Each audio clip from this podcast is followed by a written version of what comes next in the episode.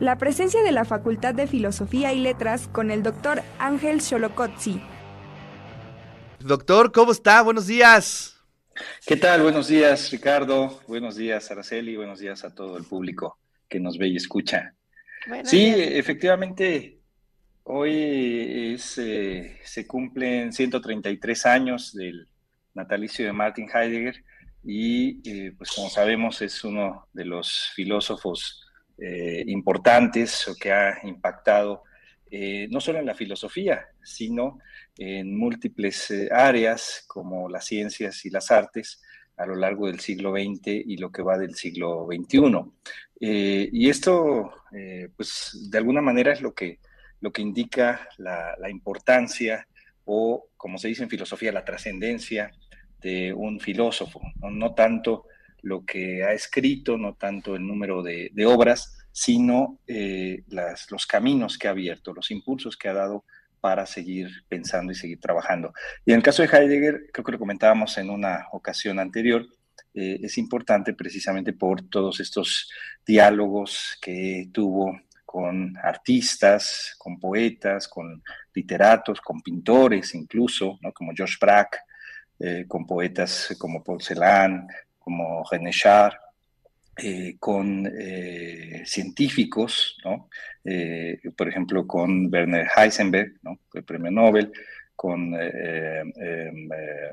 Carl Friedrich von Weizsäcker, también otro, otro físico reconocido, y pues con, con múltiples personalidades de ese momento, escritores y, ensayistas como los hermanos Junger, ¿no? Ernst Junger, y eh, eh, eh, Friedrich Junger, y con, con, mucha, mucha, mucha gente de, su momento que fue determinante después, especialmente después de la Segunda Guerra Mundial. Entonces, en ese sentido es, es, importante la obra de, de Heidegger. Y ya en el ámbito filosófico, pues sabemos, es reconocido de manera especial eh, por su trabajo sobre la propia historia de la filosofía, pero eh, también eh, por algunos impulsos o vías que, abrió. bueno, ahí se está señalando en 1927, precisamente su obra principal es Ser y Tiempo, o El Ser y Tiempo, como lo tradujo José Gauss, y que fue pues colocado en las líneas del existencialismo, aunque él nunca estuvo de acuerdo con ello. Pero lo que, lo que sí queda claro es que eh, hace una reinterpretación del ser humano de forma radical y una de las cuestiones eh, que tematiza, pues es uno de los aspectos que eh, siempre dejamos de lado o tratamos de no enfrentar, que es precisamente la posibilidad más íntima que tenemos o en términos del propio Heidegger, la posibilidad más propia que es precisamente el ser de cara a la muerte. Eh, y precisamente por ese, ese despliegue que hace eh, al pensar eh, la existencia en términos de su posibilidad más propia, que es la muerte, pues es que fue colocado en las líneas del existencialismo y ligado con autores a los que impulsó, como es el caso de Jean-Paul Sartre.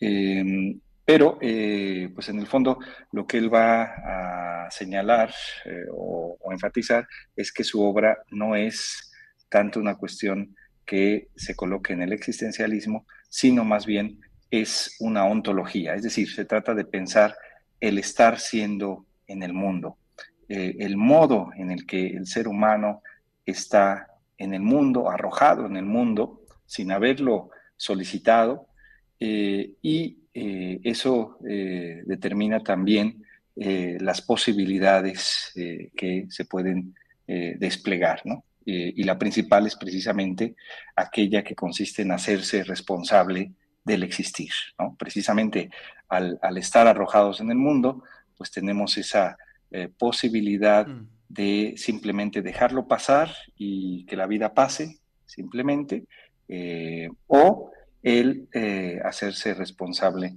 de ella. Y ese hacerse responsable del, existir o de la vida, eh, pues nos lleva a eh, retomar y enfrentar la posibilidad más propia que señalábamos, que es precisamente la muerte, la muerte como lo más propio que tenemos. Y por eso entonces hablaba de este Sein zum Tode en alemán, que se tradujo como ser para la muerte, pero que yo prefiero traducir como ser de cara a la muerte, ¿no? precisamente porque es la posibilidad a la que nos, nos enfrentamos y ante la cual generalmente rehuimos. ¿no?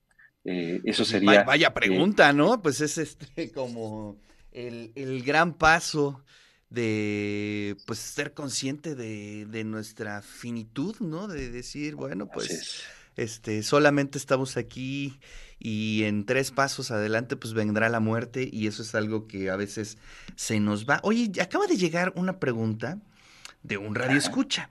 Eh, de Bonfilio, que le gusta mucho la filosofía, y dice, hola, buen día, una pregunta al doctor. ¿Qué quiere decir Heidegger cuando dice que la ciencia no piensa? No sé, a ver, este, ¿nos puedes ayudar un poco, Ángel? Claro, esa es una eh, frase que se halla en, la primera lección que da después de él, eh, pues la, sentencia que tuvo precisamente por haber participado en el, sistema eh, nacional socialista. Él fue, sabemos, fue rector de la Universidad de Friburgo en 1933-34 bajo el nacionalsocialismo y posteriormente, en 1945-46, eh, eh, ocurre una revisión de aquellos académicos que participaron. Y eh, en, su caso, lo que ocurrió fue una prohibición docente durante varios años.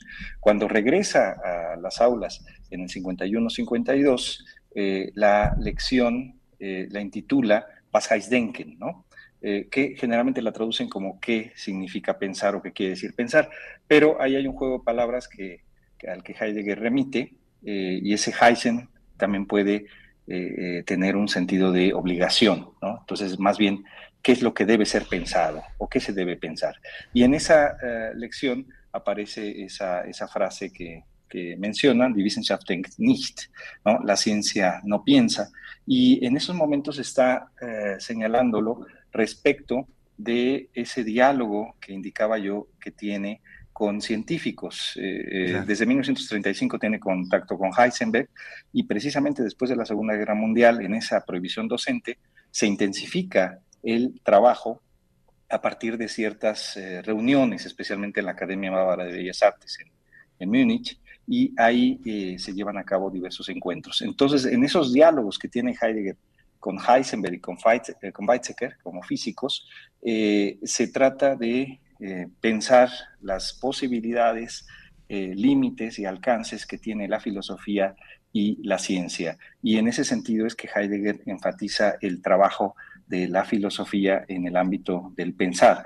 Pero eso no significa que esté degradando a la ciencia, sino está eh, señalando un ámbito específico de la filosofía que consiste siempre en remitir a sus propios presupuestos. ¿no? Cosa que no necesariamente la ciencia hace, por ejemplo, la ciencia experimental, en términos de cuestionar los presupuestos sobre, los que realiza el experimento, ¿no? Por ejemplo, el concepto de tiempo, el concepto de espacio, ¿no? Eh, si no, nunca podría ser el, experimento, ¿no? Si no, nunca podría darse un carácter homogéneo o una repetición. Eh, a eso se está refiriendo Heidegger con esa, esa digamos, eh, delimitación en torno al pensar y a la ciencia. Pero generalmente se, se, atribuye, digamos, una cuestión peyorativa en esa frase, pero lo que eh, no se alcanza a, saber es el diálogo que tuvo Heidegger con esos físicos que va más allá del trabajo que puede hacer un filósofo de la ciencia. Eh, hay eh, intercambios epistolares y en esos intercambios epistolares está la discusión sobre artículos y sobre libros tanto de los físicos como del filósofo. Y eso me parece que es una parte riquísima e interesantísima de esta posibilidad de diálogo entre filosofía y ciencia que podemos encontrar en el siglo XX. Wow, pues ahí está una, una, una respuesta para la pregunta aquí de la audiencia del buen Bonfilio. Oye Ángel, ¿cómo nace tu pasión por Heidegger? Eh, es decir, desde que estabas eh, leyendo en la prepa, en la universidad, ¿cómo fue que te hiciste de esa pasión por este filósofo? Bueno, yo creo que eh, comparto la experiencia que tienen muchos de mis estudiantes, que cuando leen las primeras traducciones que se hicieron en español incluyendo la de el ser y el tiempo, como le puso José Gauss. O sea, el, primer problema en la traducción es ponerle los artículos, ¿no? Eh, porque en alemán es Sein und Zeit, ¿no? ser y tiempo, eh, y Hayek quiere eh, enfatizar con ser el carácter verbal, ¿no? no el carácter de sustantivo. Y entonces Gauss, en su buen castellano, le pone el ser y el tiempo. ¿no? y la experiencia que muchos tuvimos en esa lectura es que no se entendía mucho, que era una cosa rarísima que no me, no me tocaba, digamos, no me afectaba, no, no, me llegaba lo que, lo que Heidegger está ahí, eh, eh, estuviese ahí diciendo. Eh, y cuando comencé a leerlo, leerlo en alemán me di cuenta que hablaba de las cosas cotidianas, ¿no? que era, era sí hace remisión a una serie de, términos que, que, no existen en, en, alemán, lo que hace cualquier otro filósofo, el propio Aristóteles también plantea neologismos, pero eh, muchas de las cosas que se señalaba eh, tienen que ver con la cotidianidad. Eh, y eso, eso me abrió un poco la perspectiva, cosa que cambió ya con la traducción de Rivera, que fue una traducción en la que se tardó más de 30 años y con un cuidado y una, una revisión precisamente de todos estos aspectos. Y cuando uno lee ya la, la traducción de Jorge Eduardo Rivera, ya es otra cuestión, ¿no? Ya realmente eh, es un Heidegger accesible, es un Heidegger que realmente puede eh, decir algo, puede significar algo, nos puede significar, eh, y eso ya marca, marca una diferencia y también pues señala las dificultades en las traducciones, ¿no? No solo en el caso de Heidegger, yo creo que en muchos autores ocurre eso, ¿no? Cuando una, una traducción es complicada, pues nos hace inaccesible precisamente el pensar de un autor o de, de un, de un eh, literato también, ¿no? Claro. Entonces, eh, eso ocurrió en el caso, el caso de Heidegger y ahí me di cuenta que había cuestiones que realmente eh, dicen de mucho del existir, precisamente del estar en el mundo, y pues a partir de ahí ya me atrapó, me atrapó su filosofía. Oye, pues gracias. Aquí también Mario Portillo te manda saludos. Dice, exacto, una lectura muy enredada, pero te hace pensar demasiado, dice Mario. Así es que gracias, querido Ángel. Eh, pues nos saludamos la siguiente semana. Hoy teníamos preparada una columna sobre Platón, ¿no? Pero bueno, lo dejamos para la siguiente semana. De acuerdo, muy bien. Pues buenos días, Ricardo, Araceli, a todo el público.